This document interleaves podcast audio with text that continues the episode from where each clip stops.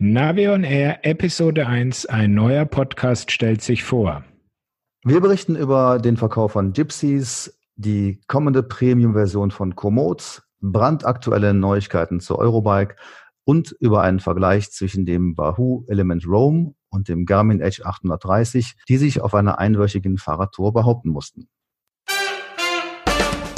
Hier ist eine weitere Ausgabe von Navi on Air, dem Podcast rund um Outdoor-Navigation und smarte Gadgets. Und hier sind eure Moderatoren Thomas Freuzheim von Naviso und der GPS-Radler Matthias Schwind.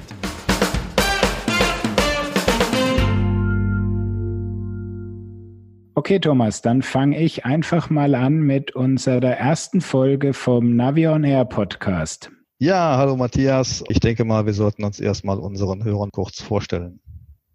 Genau, also mein Name ist Matthias Schwind. Ich bin der GPS-Radler und betreibe auf dem gleichnamigen Blog eine Test- und Neuheitenseite, die sich mit sämtlicher Technik rund um Navigation, smarte Gadgets und Software rund um die Fahrradnavigation beschäftigt. Wenn ich nicht online bin, dann gibt's mich auch auf einigen Messen in Beratungsständen. Und das ist ja schon ein Thema, wo du richtig stark zu Hause bist. Ja, das bin ich in der Tat. Auf einigen Messen bin ich mit meiner Frau zu sehen und da können wir dann auch den äh, Besuchern Rede und Antwort stehen, wie du das auch machst.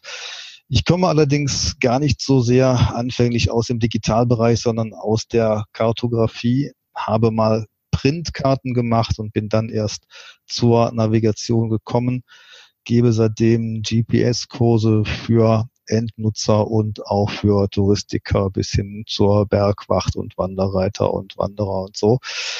Und schreibe regelmäßig in verschiedenen Magazinen, habe auch ein Buch geschrieben. Ja, und freue mich jetzt mit dir, Matthias, diesen Podcast zu machen. Was erwartet euch im Navi on Air Podcast? Wir haben uns vorgenommen, alle 14 Tage on Air zu gehen und euch, liebe Hörer, mit Neuigkeiten aus der Welt der Navigation und smarten Gadgets zu versorgen. Und das ist gleich ein gutes Stichwort, denn bei Gypsies gibt es ja eine Neuigkeit, Thomas. Ja, Gypsies ist verkauft worden. Gypsies kennen viele als eines der größten Portale zu Outdoor-Touren. Was viele nicht wissen, ist, dass Gypsies von einem einzigen Menschen gemacht und betreut wurde, nämlich Klaus Bechtold in Berlin. Er hat das Ganze seit 2006 durchgeführt und in dieser Zeit als Hobbyprojekt ein wirklich tolles Werk geschaffen, wo viele Menschen kostenlos äh, Touren einstellen konnten, die nutzen konnten und dann eben auch selber Touren angelegt haben, die auch frei runterladen konnten. Und jetzt ist das Portal verkauft worden. An wen wurde das verkauft? Es hat sich ein US-Unternehmen gefunden, All Trails, und dieses US-Unternehmen ist ebenfalls ein Portal, kannte aber in Deutschland bislang, glaube ich, niemand. Und wie wir erfahren haben, sind diese Kollegen jetzt so etwas auf Einkaufstour, haben auch schon drei andere Portale sogar gekauft. Und aus Gypsys Seite ist es jetzt so, dass man versucht, die Funktionen, die die Gypsies-Nutzer gewohnt sind, also das Tun entwerfen, das Tun speichern etc., dann auch in All-Trails in gleicher Qualität und übrigens auch mit der gleichen Datenschutzqualität hineinzubringen. Klingt auf jeden Fall spannend. Das sollten wir dranbleiben und uns das in einer der nächsten Folgen mal genauer anschauen. Ja, dazu habe ich ein Interview gemacht mit Klaus Bechtold, den ich auch schon seit langem kenne. Ich selbst bin auch schon seit zehn Jahren Gypsies-Nutzer und Klaus war so nett und hat mir dann einiges erzählt, wie das Ganze gelaufen ist mit Gypsies, wie es sich entwickelt hat und vor allen Dingen natürlich, wie dann der Verkauf zustande kam. Was jetzt zu erwarten ist, also durchaus einige Hintergründe und ich denke mal, das wird eine ganz spannende Podcast-Folge. Da bin ich auch schon drauf gespannt. Ich habe das Interview nämlich auch noch nicht gehört. Wo wir bei Portalen sind, haben wir von einem weiteren großen Betreiber, nämlich Komoot, gehört, dass sich da etwas anbahnt, nämlich eine Premium-Version von Komoot. Und Matthias, du hast das Ganze dir schon mal angeschaut.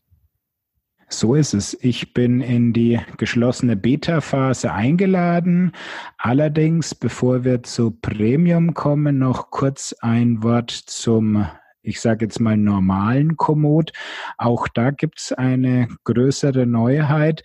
Mit der Komoot Version 10 wurden sogenannte HD-Karten eingeführt. Das heißt, es wurde von Bitmap-Karten auf Vektorkarten wurde umgestellt. Der große Vorteil dabei ist, man kann ohne Qualitätsverluste deutlich weiter rein und rauszoomen und die Daten, die die Karte auf dem Smartphone verbraucht, ist kleiner. Also diese Neuheit sollte mittlerweile bei jedem Nutzer auf dem Telefon angekommen sein. Bislang war es ja so, dass man äh, Komoot in einzelnen Regionen runterladen musste und das Ganze war auch ein bisschen umständlich. Da musste man, glaube ich, erstmal schauen, welche Region für dann den Gebrauch gerade zutraf und konnte nicht mal eben Deutschland runterladen, oder? Das ist richtig, aber meines Wissens hat sich an dem Modell nichts geändert. Es gibt auch weiterhin einzelne Regionen, die du kaufen kannst oder natürlich am sinnvollsten die komplette Weltregion, dass du die einmalig kaufst und dann offline nutzen kannst. Meines Wissens hat sich wirklich nur die Technik im Hintergrund geändert. Mhm. Gut, was ist denn von der neuen Premium-Komoot-Version zu erwarten? Komoot Premium ist jetzt ein Abo-Dienst. Sie sind auch noch ein bisschen zurückhaltend, wenn es um die Frage nach dem Preis geht. Das wollen sie im Moment noch ein bisschen ausloten. Es wird auch, was mir mitgeteilt wurde, nur ein Jahresabo geben.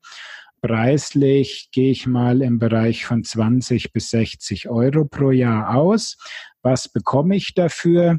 Zum einen, ich kann eigene Collections anlegen. Klingt jetzt vielleicht ein bisschen abgehoben. Am Ende des Tages sind es einfach Ordner, die du anlegen kannst, um einzelne Touren, beispielsweise von Radreisen und Co., abzulegen, um sie dann besser wieder zu finden.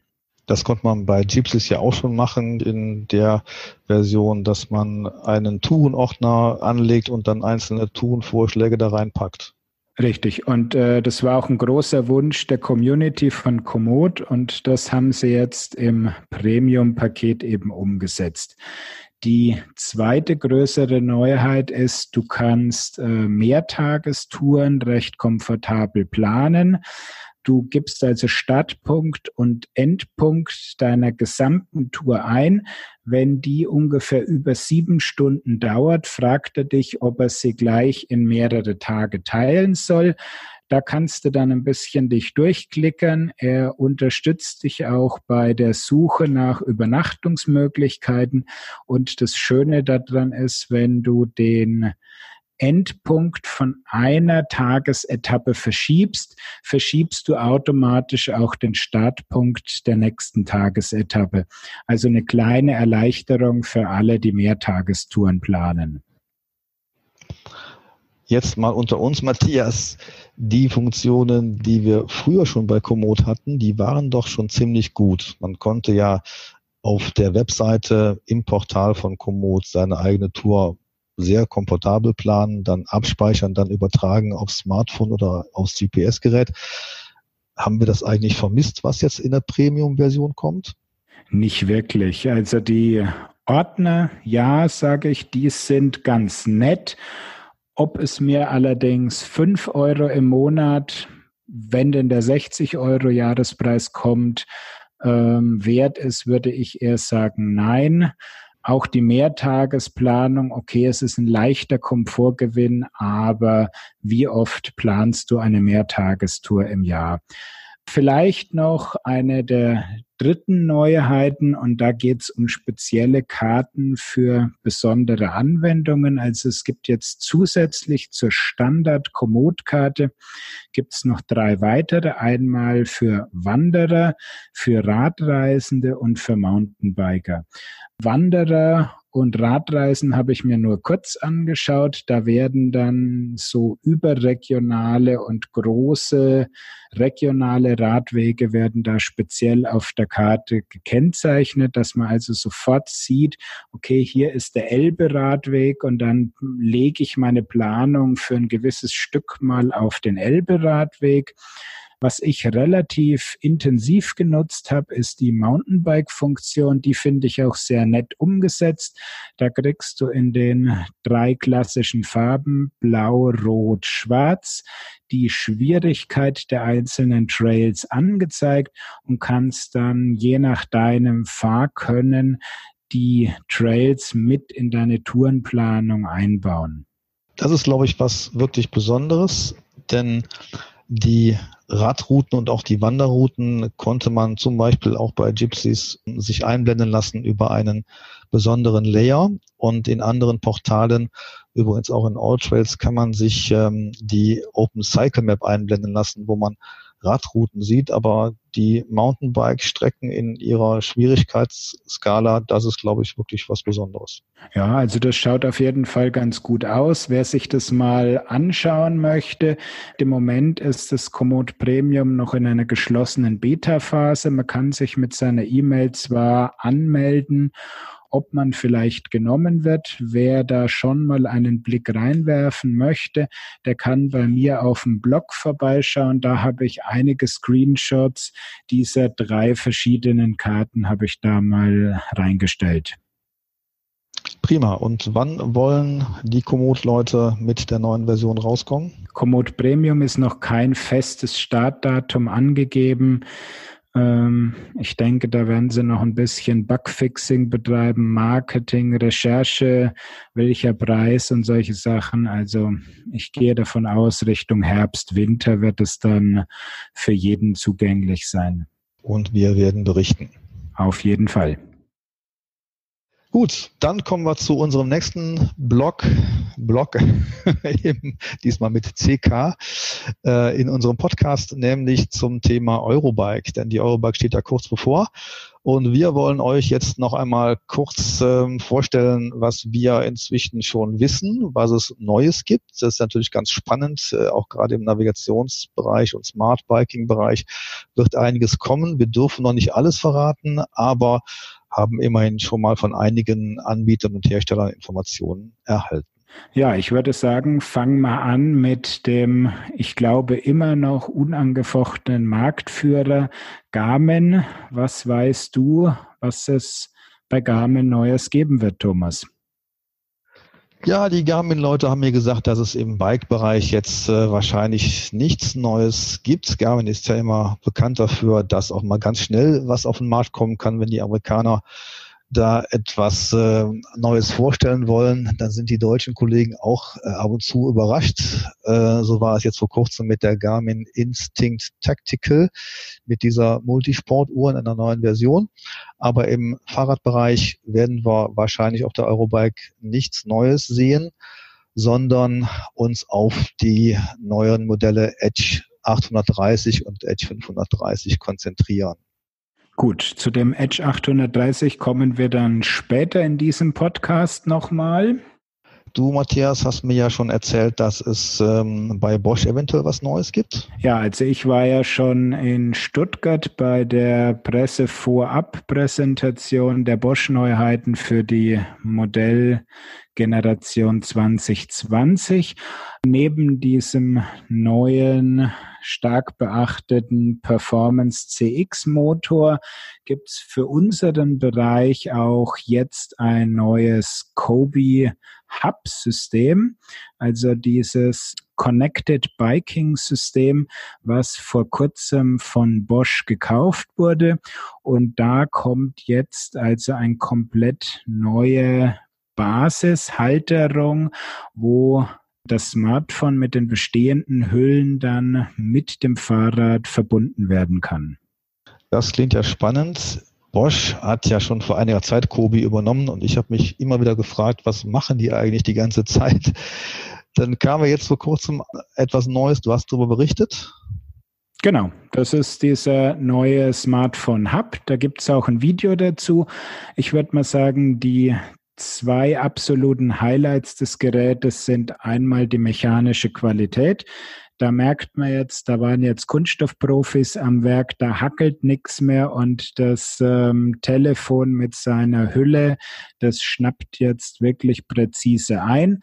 Und zum anderen haben sie in diese Befestigungshalterung ein kleines Display integriert.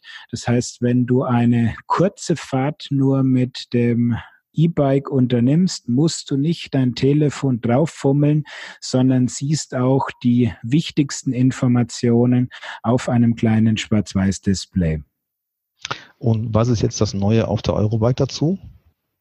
Ähm, das wird dann nochmal der breiten Öffentlichkeit vorgestellt und es hieß noch, wir haben noch, wie man das heute so schön sagt, ein One More Thing in der linken Hosentasche. Dazu weiß ich aber auch noch nichts und bin da mal gespannt, was sie mir bei meinem Termin da noch vorstellen werden. Okay.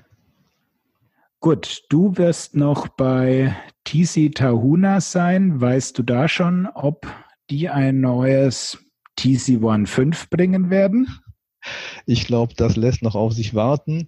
Wie mir die TC Tahuna-Kollegen sagten, wird es momentan keine neue Navigationshardware geben, sondern etwas aus dem Zubehörbereich, nämlich zwei neue Smartphone-Halterungen mit dem Herbert-Richter-System, also diesem bekannten Befestigungssystemen und das für zwei verschiedene Smartphone-Größen. Also, dass man zum Beispiel ein Smartphone mit der Tahona-App dann auf dem Fahrradlenker befestigen kann. Gut, ist ja durchaus spannend, weil die bisherige Tahuna Smartphone-Halterung war ja bei mir im Test schon sehr hochwertig und wirklich stabil. Wir gehen zu den Kollegen von Wahoo und auch da soll es etwas Neues geben. Ja, ich habe zumindest eine Einladung für eine Pressekonferenz direkt am ersten Messemittwoch bekommen. Was es zu sehen geben wird, weiß ich auch noch nicht. Es geistert ja schon seit langer Zeit die Gerüchte von dieser Multisportuhr durch die Gegend. Ich bin mal gespannt, ob die jetzt endgültig fertig ist und uns da vielleicht vorgestellt wird. Aber ansonsten ist da wenig bekannt.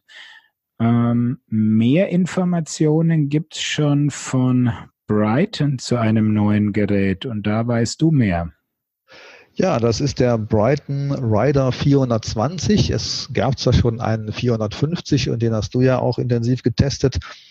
Aber jetzt soll der 420er folgen, ein Gerät wie bei Brighton üblich mit fünf Satellitensystemen, also überall auf der Welt navigatorisch gut einsetzbar.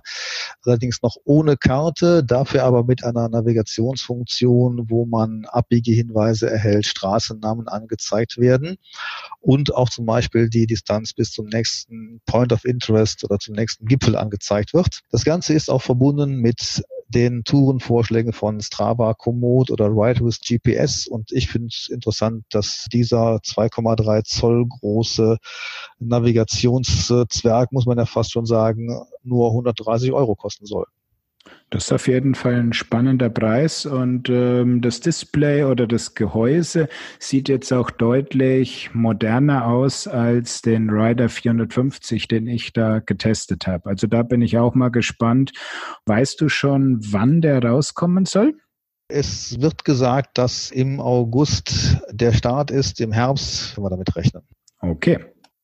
Ja, und jetzt zu einem weiteren Exoten, Matthias Stages. Da hast du mir von berichtet. Erzähl uns doch mal was davon. Ja, Stages ist äh, vielleicht dem einen oder anderen bekannt von äh, Leistungsmesskurbeln, insbesondere für Rennradfahrer, aber auch Mountainbiker. Und die hatten ja bisher schon einen Stages Dash Radcomputer. Das war allerdings wirklich, muss man sagen, ein Radcomputer, also sehr minimalistische Funktionen auf das knallharte Fahrrad Radsportlertraining ausgerichtet. Jetzt kommen sie dann mit dem Dash M50 und Dash L50 endlich auf den Markt. Letztes Jahr auf der Eurobike konnten wir schon erste handgeklöppelte Demogeräte angucken, aber jetzt sind sie wirklich äh, dann auch erhältlich. Und was ich gehört habe, soll ich gleich auf der Messe mein Testgerät bekommen.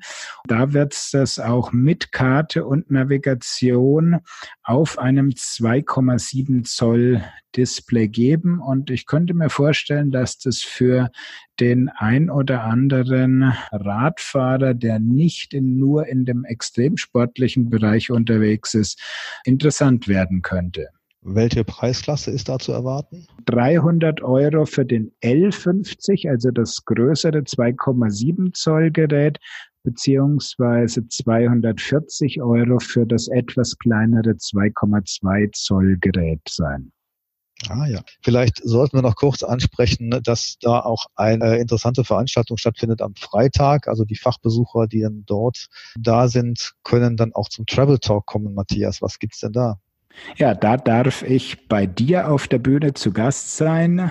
Du bist ja der Moderator des Travel Talks, zumindest im Bereich, wenn es um smarte Navigation geht.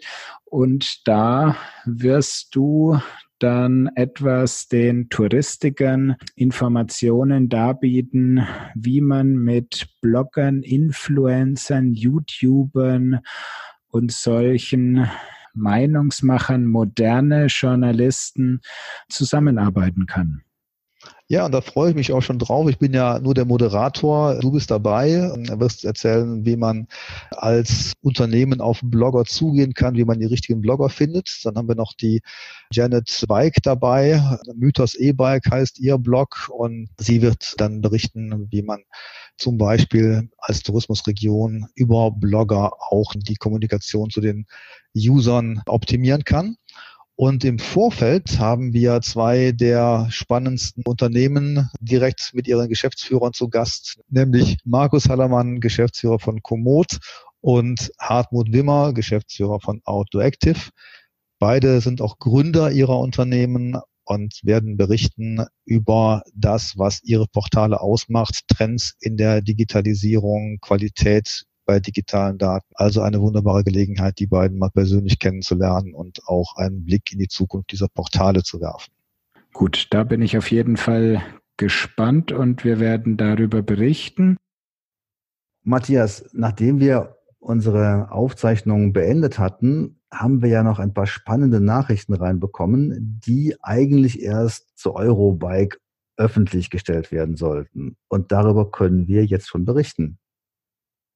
Na, zum einen ist das die Vorstellung der Garmin Phoenix 6 Serie. Das sehe ich eher als eine Weiterentwicklung an. Es gibt ein paar Neuigkeiten und zwar ist die Displaygröße bei dem X-Modell ist gewachsen auf jetzt 1,4 Zoll. Bei der Phoenix 6 also ohne Buchstabe, ist sie von 1,2 auf 1,3 Zoll auch leicht gewachsen. Und es gibt ein neues Solarmodul. Und ich glaube, das ist eigentlich die richtige Neuigkeit bei der 6er Serie, das Solarmodul. Und da gibt es auch noch Informationen zum verbesserten Energiemanagement. Richtig, also da wurde ein Power Manager eingeführt, den müssen wir uns dann mal auf der Eurobike oder bei einem ausführlichen Praxistest anschauen. Da geht es darum, dass man spezielle Einstellungen, insbesondere auch zu ähm, Sensoren individuell anpassen kann und so Akku einsparen kann um die Laufzeit äh, nochmals zu verlängern. Also da spricht Garmin beim Topmodell der 6X für über 60 Stunden Akkulaufzeit. Und was sind die Praxisvorteile für uns jetzt zur Navigation? Gut, große Karte ist natürlich immer angenehm für eine Navigation, wobei bei einem 1,4 Zoll Display in der 6X Variante schon von einem großen Display zu sprechen, ist natürlich so eine Sache. Und am Handgelenk hat das eh alles ein bisschen andere Qualitäten, aber für die Navigation mit der Karte, die ja auf allen drei Modellen ab Werk dabei ist, ist es natürlich schon sehr angenehm. Das heißt, ab wie viel Euro bekommt man schon eine kartentaugliche Phoenix 6? Also die Phoenix 6S mit dem einfacheren Glas geht los bei 700 Euro. Ja, und dazu gibt es noch wesentlich preiswertere Alternativen auf dem Smartwatch-Bereich, denn dazu hat uns eine Nachricht von Sigma erreicht. So ist es. Sigma hat seine ID-Serie erweitert und zwar gibt es da jetzt eine ID-Tree und eine ID-Free. Die Tri ist also optimiert für den Triathleten und speziell auf dem seine Bedürfnisse angepasst.